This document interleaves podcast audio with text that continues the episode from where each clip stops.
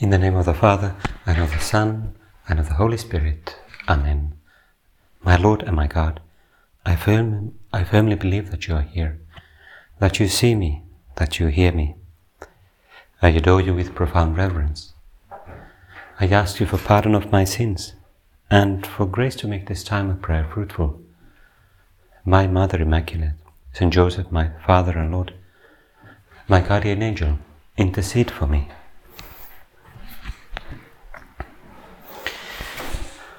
We have just begun the time of Advent, and today we also celebrate the feast of Saint Andrew Apostle, one of the at least best known of the apostles, disciples of Christ. Let's just begin before we go to the first reading, which is from the reading of today's uh, Mass in the in the feast day. Let's just briefly consider um, the beginning of Advent and, and what it means to us.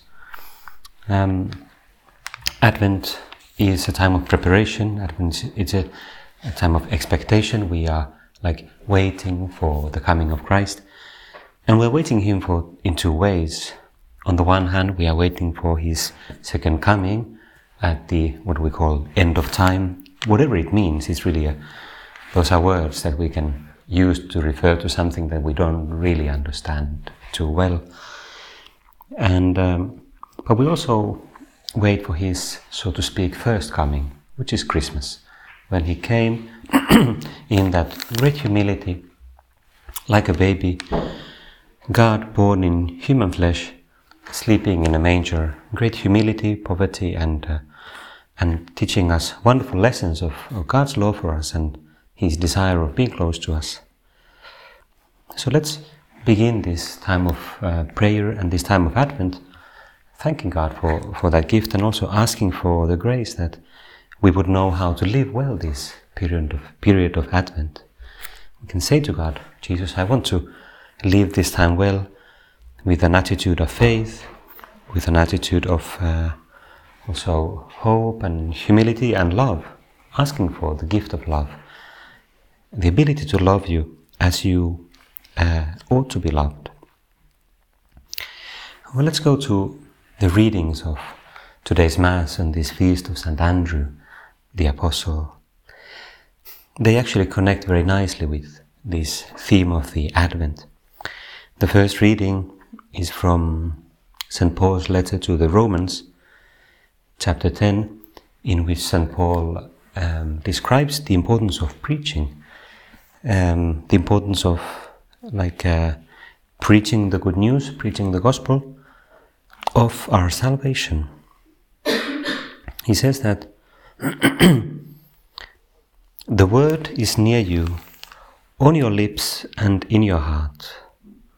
Because if you confess with your lips that Jesus is Lord and believe in your heart that God raised him from the dead, you will be saved. For man believes with his heart, and so is justified, and he confesses with his lips, and so is saved. The scripture says, No one who believes in him will be put to shame. And it continues, but let's just pause here for a moment to, continue, to, to consider this, uh, the, the greatness of what is, what is said here. What does it mean to be saved? Well, that's in a sense the great theme of Advent too, isn't it? Because um, what are we really waiting for when we wait for the coming of Christ, or we when we celebrate Christmas? Who is Jesus? Who is who are you, Jesus, to me? Uh, do we celebrate the birth of a great teacher? That is a beautiful thing to celebrate, and we might celebrate the birthday of uh, a person who is dear to us and close to us or someone we admire a lot. But of course, Christmas, in Christmas, as Christians, we celebrate something far greater. We do not celebrate merely a great teacher. He is also, Jesus, you are a great teacher. But we celebrate a Savior. In fact, your name is Jesus, Yeshua, for that meaning that God saves. You will be saved. Saved from what? We might ask. in, in a sense, if we consider the question, how do I expect Christ and the coming of Christ? How do I value the coming of Christ into the world, Christmas? Depends really on how deeply I'm aware of my, de- my need for salvation. How deeply I'm aware of the difference it makes on whether I'm saved or not.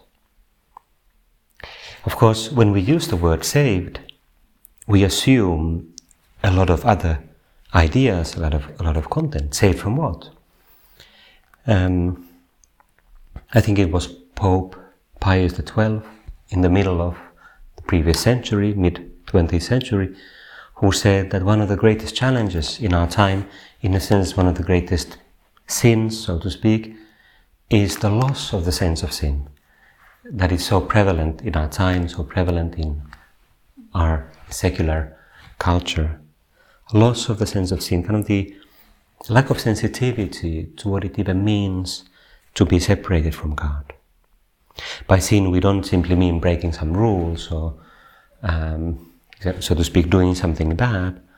By, by sin, in the Jewish and Christian biblical tradition, we mean being separated from God, not being with God, not being in harmony with God, and ultimately not being on the path of salvation, not being on the way to eternal life.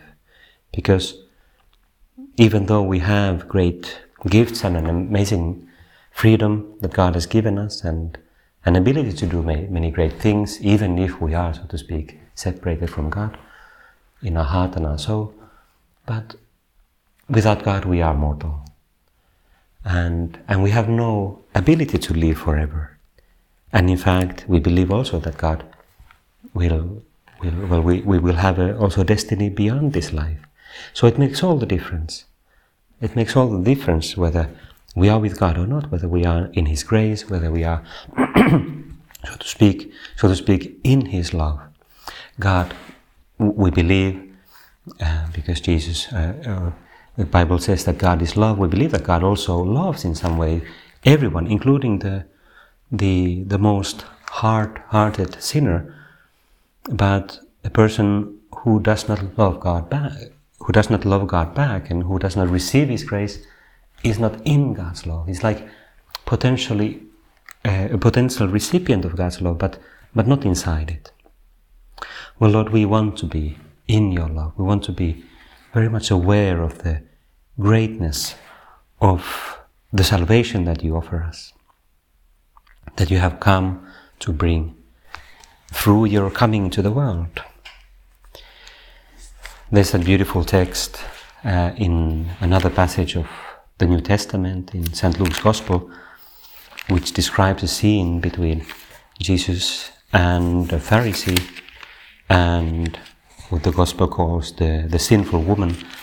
Um, it doesn't use any more details, but it's in a sense it's quite good that it says just just a sinner or sinful woman because we can any any one of us can identify with that, um, and to understand that we we we also are can be guilty of all sorts of different sins, from pride to sensuality to to all sorts of violence and and whatever.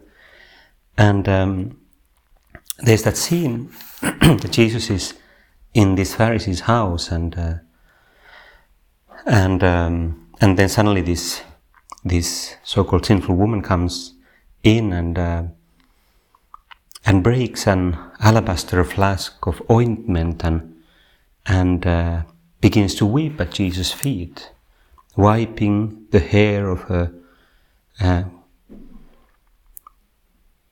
wiping the Jesus' uh, feet with her hair and kissing his feet and anointing them with the ointment. And the different guests and, and this Pharisee, they, they are scandalized. How can this sin, sinful woman uh, touch uh, him? Because they think that sin is something that's almost like transmitted by, by, by touch. It's like almost like a kind of disease. There, there's a certain parallel between disease and sin, but um, but it's not, it doesn't work like that.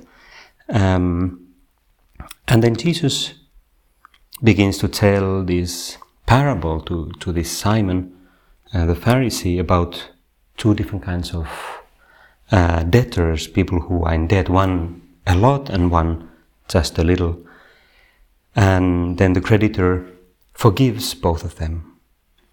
And the question is which of these will love him more? The, which of these debtors will love him more once they are forgiven their debts? And Simon answered, The one, I suppose, to whom he forgave more.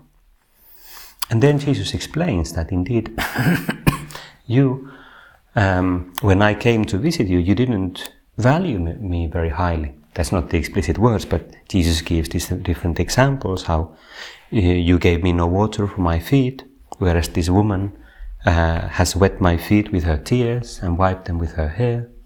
You gave me no kiss, but from the time I came in, she has not ceased to kiss my feet. You did not anoint my head with oil, but she has anointed my feet with ointment. Therefore I tell you, Jesus concludes, her sins, which are many, are forgiven, for she loved much. But he who is forgiven little loves little. He who is forgiven little loves little, whereas those who are forgiven much tend to love much. Well, Jesus, in this moment of prayer and in this beginning of the Advent season, I want to uh, kind of reinvigorate in my soul and in my heart, in my prayer, this not sense of sin for its own sake, because that's that's really not good alone, but this sense of gratitude, this sense of gratitude, and I want to kind of wipe away any kind of presumption that so easily can fill our fill our souls that we we kind of take it for granted.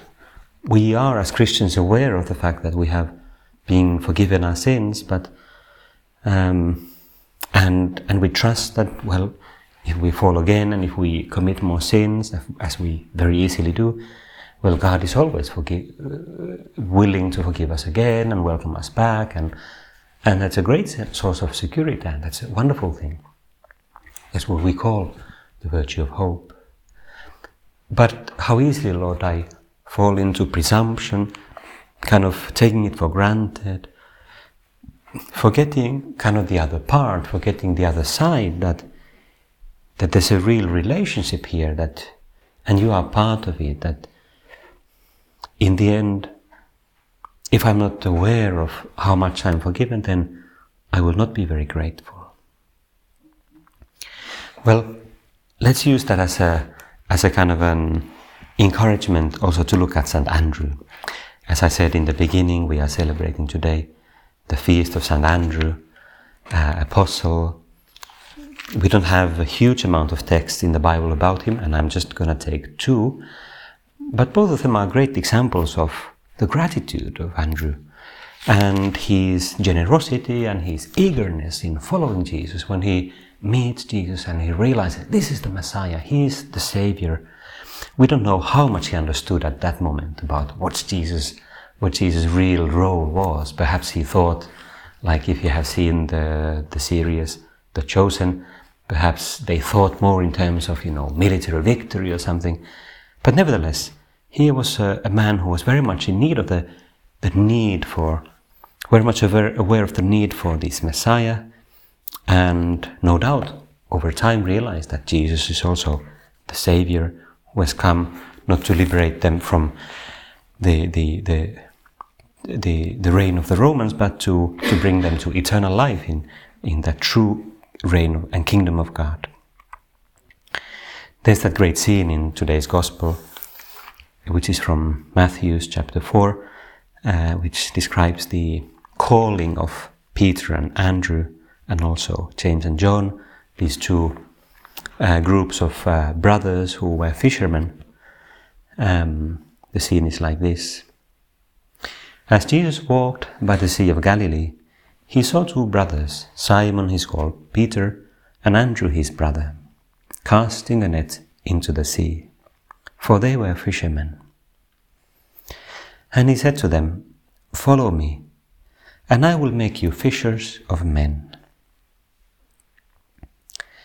And the only thing that the Gospel adds about this scene with Peter and Andrew is that immediately they left their nets and followed him.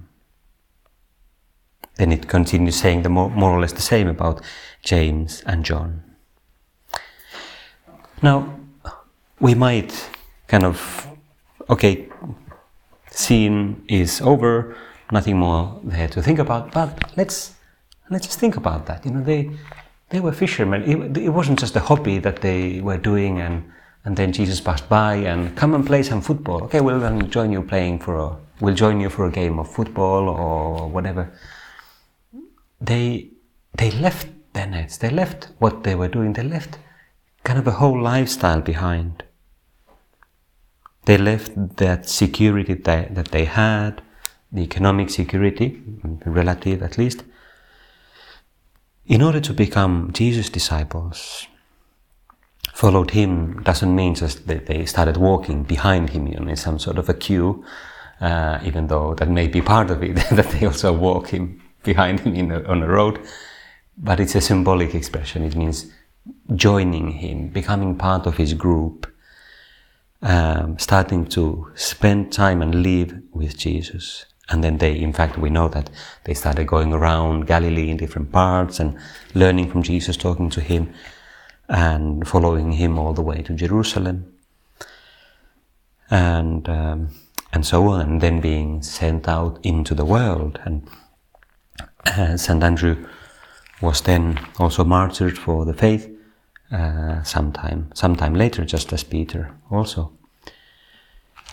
It's a great, great scene, and we can also complement that with another example of the kind of the eagerness of Andrew to to follow Jesus and, and to share what he has found. This is told in uh, in John's Gospel in the very first chapter. There is this beautiful description of the first disciples of Jesus uh, there were two other disciples, uh, Andrew and, and John, um, who were disciples of another person, a prophet, John the Baptist. And uh, one day John was standing with these two disciples and he looked at Jesus as he walked by and said, Behold the Lamb of God. Now, in fact, I have to say, I kind of sorry because I said that perhaps Andrew didn't understand anything about who Jesus was. Well, maybe he did understand much more because the Lamb of God, they understood that's a sacrificial expression. It refers to forgiveness of sins, already in the Old Testament. And, and John the Baptist is saying, Behold, this person, this Jesus, he is the true Lamb of God who takes away the sins of the world. So these two disciples heard him say this and they followed Jesus. And there's this nice scene, you know. Jesus turned and saw them following and said to them, What do you seek? And they said to him, Rabbi, which means teacher, where are you staying? They didn't really know what they're seeking. They just wanted to stay with Jesus. They wanted to spend time with him, get to know him. And he said to them, Come and see. They came and saw where he was staying, and they stayed with him that day, for it was about the tenth hour. One of the two who heard John speak was Andrew, Simon Peter's brother. He first found his brother Simon and said to him, We have found the Messiah, which means Christ. He brought him to Jesus, and Jesus looked at him and said, So you are Simon, the son of John. You shall be called Cephas, which means Peter. Well, there's this nice scene in the Gospel the gospel has this immensely uh, dense and short style, which lacks, lacks you know, narrative detail. But, but we get the idea that Andrew was clearly very excited. He, he saw something very special about Jesus, and we want to follow that example. We want to, especially in this time of Advent, let's ask God for that gift of, you know, looking at Jesus with new eyes, new, looking at you, Jesus, with now with the desire of discovering you once again, who you are, we know so much about you already, but we want to know more because, you know, when you love someone, you, you want to get to know that person deeper and deeper. And it goes the other way around too. The more we know about Christ and the more, the more we know about God, the more we fall in love with Him. Ultimately, when people don't love Jesus, it's because they don't know Him. They don't realize who He really is. And sometimes, Jesus, that happens to me too, that I kind of forget and I, I lose that supernatural sense. I lose that, that kind of vision of faith, and I begin to take you for granted somehow, and I, my prayer go, grows cold because I'm not really with you. I'm, you know, with some silly ideas only. Help me to use this Advent period to to find you again, to rediscover who you really are. In fact, with that idea, we can come back for the last idea for this uh, for this meditation. We can come back to that first reading. We saw how Andrew was transformed by meeting Jesus, and then that led to led to another steps uh, when they met Jesus for the first time, and then later on, Jesus, you invited them to become your disciples, like properly following you and, and sharing their whole life with you, and you called them to be your apostles. So, from the very, very first moment, Andrew was active. He wanted to share his faith with others, with his brother, and probably some other people too. Mm, we can ask ourselves, again, connecting this to this Advent period, you know, Christ, we're going to celebrate Christmas. Maybe this is a good moment, good opportunity to somehow share, share our faith with the people around us. It's not always easy to know how and with whom, and mm, maybe we are afraid to speak about our faith, but at least to pray about that and pray for the people around us and pray for the gift of. Uh, finding the right words and finding the right perspectives and kind of those connections that um, that might help people to realize okay, what is the real meaning of Christmas? What are we celebrating? For in that first reading from Romans chapter 10, St. Paul continues Everyone who calls upon the name of the Lord will be saved. But how are men to call upon him in whom they have not believed? And how are they to believe in him of whom they have never heard? And how are they to hear without a preacher? Now, it doesn't mean that we have to be preachers in the sense of, you know, preaching in the street corner or something. When I was younger, end of high school, I had this friend, a very good friend of mine, an old friend who, he and, and uh, another friend of his, uh, they were living in Tampere and they had found somewhere these amazing t shirts which had these huge white letters preacher. preacher. Uh, there's nothing else. Kind of red t shirt with huge letters preacher.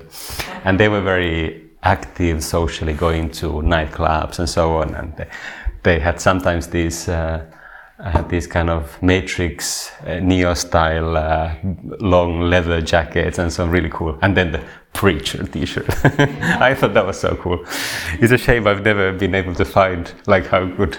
I'd love to have a T-shirt like that. If you ever see one like that in the internet, please buy it for me. it would be perfect. I could wear it be, uh, beneath the, the cassock, and then something, something happens, and I show like a, like a Superman preacher. Like that would be so cool. Yeah, I could even go. Imagine I could go sometimes. I had an idea. Imagine going to a meeting with, with the Pope. and then, look, I've got this t shirt, Preacher. I'm sure he would love it. anyway. But it's, it's not that. But the question is how, how do we share our faith in one way or another? Through friendship, through conversation. Of course, sharing our faith is not just speaking, it's not just, you know, preaching, that's obvious.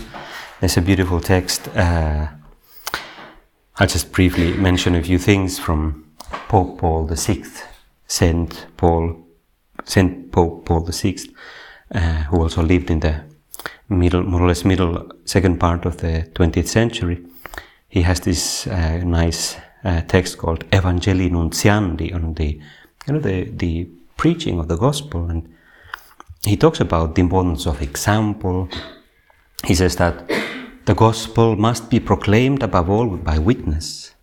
Take a Christian or a handful of Christians who, in the midst of their own community, show their capacity for understanding and acceptance, their sharing of life and destiny with other people, their solidarity with the efforts of all for whatever is noble and good.